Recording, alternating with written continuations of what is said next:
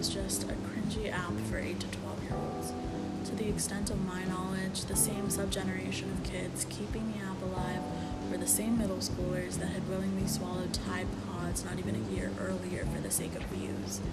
I didn't get the hype surrounding this app, which used to be an even less marketable version of itself when I knew it in 2015 as Musical.ly. I, like a lot of students, re downloaded TikTok after its rebranding as a joke once we were sent into quarantine last March because of the coronavirus. At first, it was just cringy trends and thirst trap dance challenges. As I spent more time on the app, though, my For You page became more catered to the kind of content I was liking. It became an obsession through the communities of like minded content creators I was finding and watching I can honestly say that the cultural impact that TikTok has had is nothing like I've ever seen on any social media platform and the way it encourages its creators to be more creative. What for a lot of college students may have been a joke to download would soon become a legitimate ladder to achieve internet fame and potentially build a career. This summer, Donald Trump announced that his administration was making plans to ban TikTok because as a major global social platform run by a company set in China, it posed a security threat to the United States.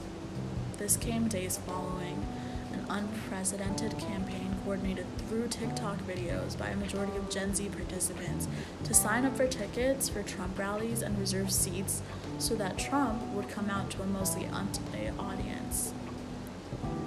A simple, well executed prank became major news when national news outlets credited kids for publicly humiliating the President of the United States on such a grand scale.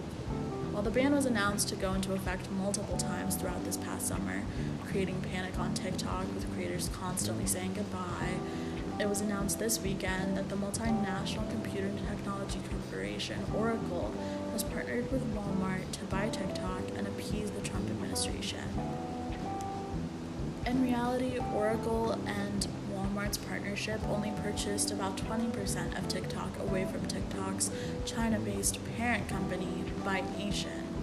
Byte Nation announced a statement on the TikTok official Twitter page saying, quote, as part of this proposal, Oracle will become our trusted technology provider, responsible for hosting all U.S. user data and securing associated computer systems to ensure U.S. national security requirements are fully satisfied. Trump has since gone on the record to say that he finds this compromise acceptable in concept. News outlets have since been speculating this is in part to his personal and professional relationship with the CEO of Oracle.